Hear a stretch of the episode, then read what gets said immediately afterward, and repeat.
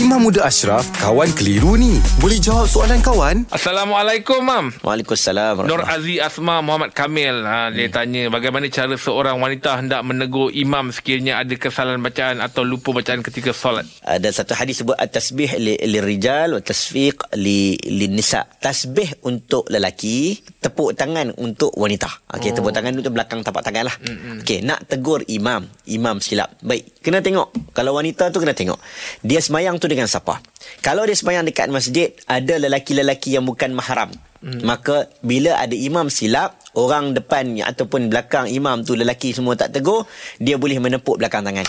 Dia tak boleh sebut subhanallah.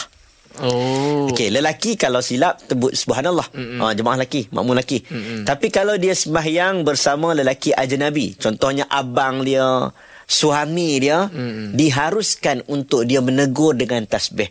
Kalau ya subhanallah. Kalaulah isteri dengar bacaan suami, suami baca terlupa. Dia baca qul ya ayyuhal kafirun la a'budu ma ta'budun la antum a'buduna ma a'budu wa la ana a'budu ma a'budu wa la antum a'buduna ma a'budu wa la ana tak habis-habis. Mm-mm. Maka dia nak sambung lakum di nukum waliyadin harus oh. untuk perempuan kalau dia semayang dengan lelaki ajnabi lelaki yang diharamkan untuk dia bernikah hmm. boleh ha. tak mam sekiranya kadang ialah kalau adik-beradik ke isteri kita ke ataupun kita sebagai suami kadang-kadang hmm. kita solat kita, bacaan kita tu kita kuatkan sedikit kan bila kita semayang seorang kan hmm. tapi di, di saat itu dia orang t- tidak menjadi makmum hmm. tapi dia orang duduk dalam tempat uh, bilik kalau kita tengah hmm. solat hmm. jadi dia orang perasan bacaan tu salah boleh ke dia orang tegur maknanya dia orang bukan dalam saf tapi dia orang tegur subhanallah boleh Oh boleh eh? Tak ada masalah. Dia orang nak tegur bacaan pun boleh. Kita terlupa baca. Kita kita baca seorang-seorang. Kita baca uh-huh. kuat-kuat. Uh-huh. Dia tak semayang lagi.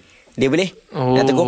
Ataupun contohnya kita pergi masjid. Biasanya berlaku macam ni. Imam baca kat depan. Uh-huh. Ya, kita tengah ambil wuduk. Kita lambat sedikit. Kita baru nak masuk ke solat. Tiba-tiba imam kat depan tu silap. Kita nak tegur. Kita nak betulkan bacaan. Boleh. Tak menjadi kesalahan. Okey baik. Terima kasih, Imam.